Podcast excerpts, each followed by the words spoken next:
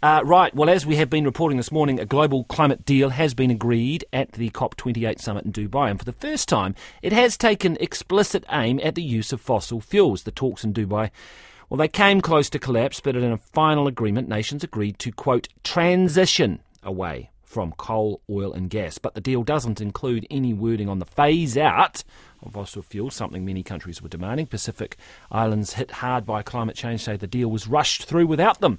Our Climate Change Minister Simon Watts was in uh, Dubai and told us the agreement is historic. We've now got consensus, and countries have committed not only to get to net zero energy, but also to build a world that is no longer relies on fossil fuels.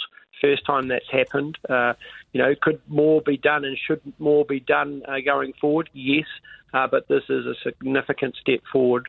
Well, with us now is RNZ's climate correspondent, Eloise Gibson. Uh, good morning. Kia ora, Corin. Now, this transition term is interesting because it's, uh, it actually probably gives a bit of wriggle room, I would have thought, for New Zealand, given that the current government wants to restart oil and gas exploration and turn to gas to get through what it says is a transition. Yeah, the transition term is interesting, and we heard Simon Watts actually use that word uh, yesterday morning when he was asked if he would, you know, die in a ditch for phase out. He kind of said, well, whether it's phase out, phase down, whatever, you know, transition away, the important thing is to get off fossil fuels. The text does refer to the ability to have transition fuels, and certainly you can imagine producers of fossil gas will be looking at that pretty closely and thinking that maybe it supports their case that it's better to use gas than coal, and maybe we shouldn't be ramping down production of that. The interesting thing is here is how quickly the transition is made. Everyone must acknowledge that we can't just suddenly stop using oil and gas overnight. There has to be a transition. That is obvious. How quickly, though, and will it be quick enough to prevent the the you know, limit the one point to warming to one point five? That is the moot point, right? Indeed, and the text doesn't say anything about the pace. What does, though, control the pace is the national pledges that countries put in to 2030. We've added those up before the conference. We're still looking at well over two degrees of heating, which would be catastrophic to the Pacific uh, and, frankly, to a number of people in New Zealand. The uh, kind of little little nugget in the text on that is that countries do need to put in a stronger pledge in the next couple of years to kind of speed up that transition.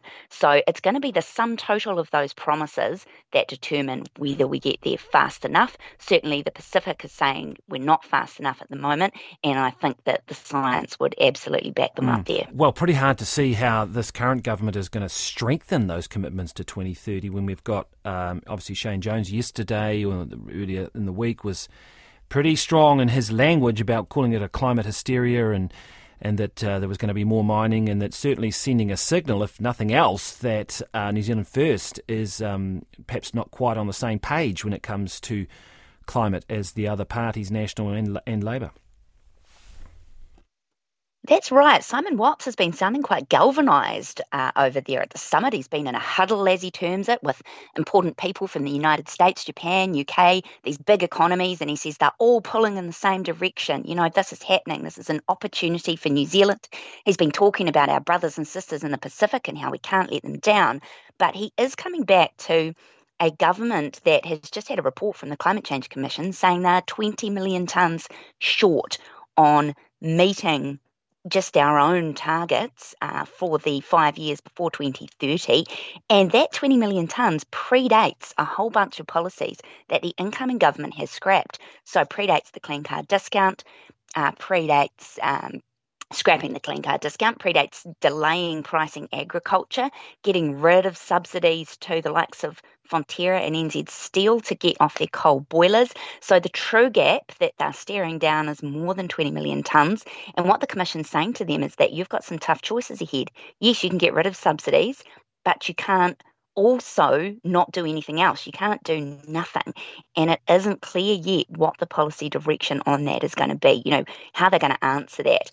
The, the uh, financial question, of course, is that if they miss that 20 million tonnes, they then have to pay for that in the form of buying in overseas carbon credits to make up the difference. So it's a financial as well as a climate issue for them. Yes, indeed, and that could be quite a hefty bill. Thank you very much. That is RNZ's climate correspondent Eloise Gibson there.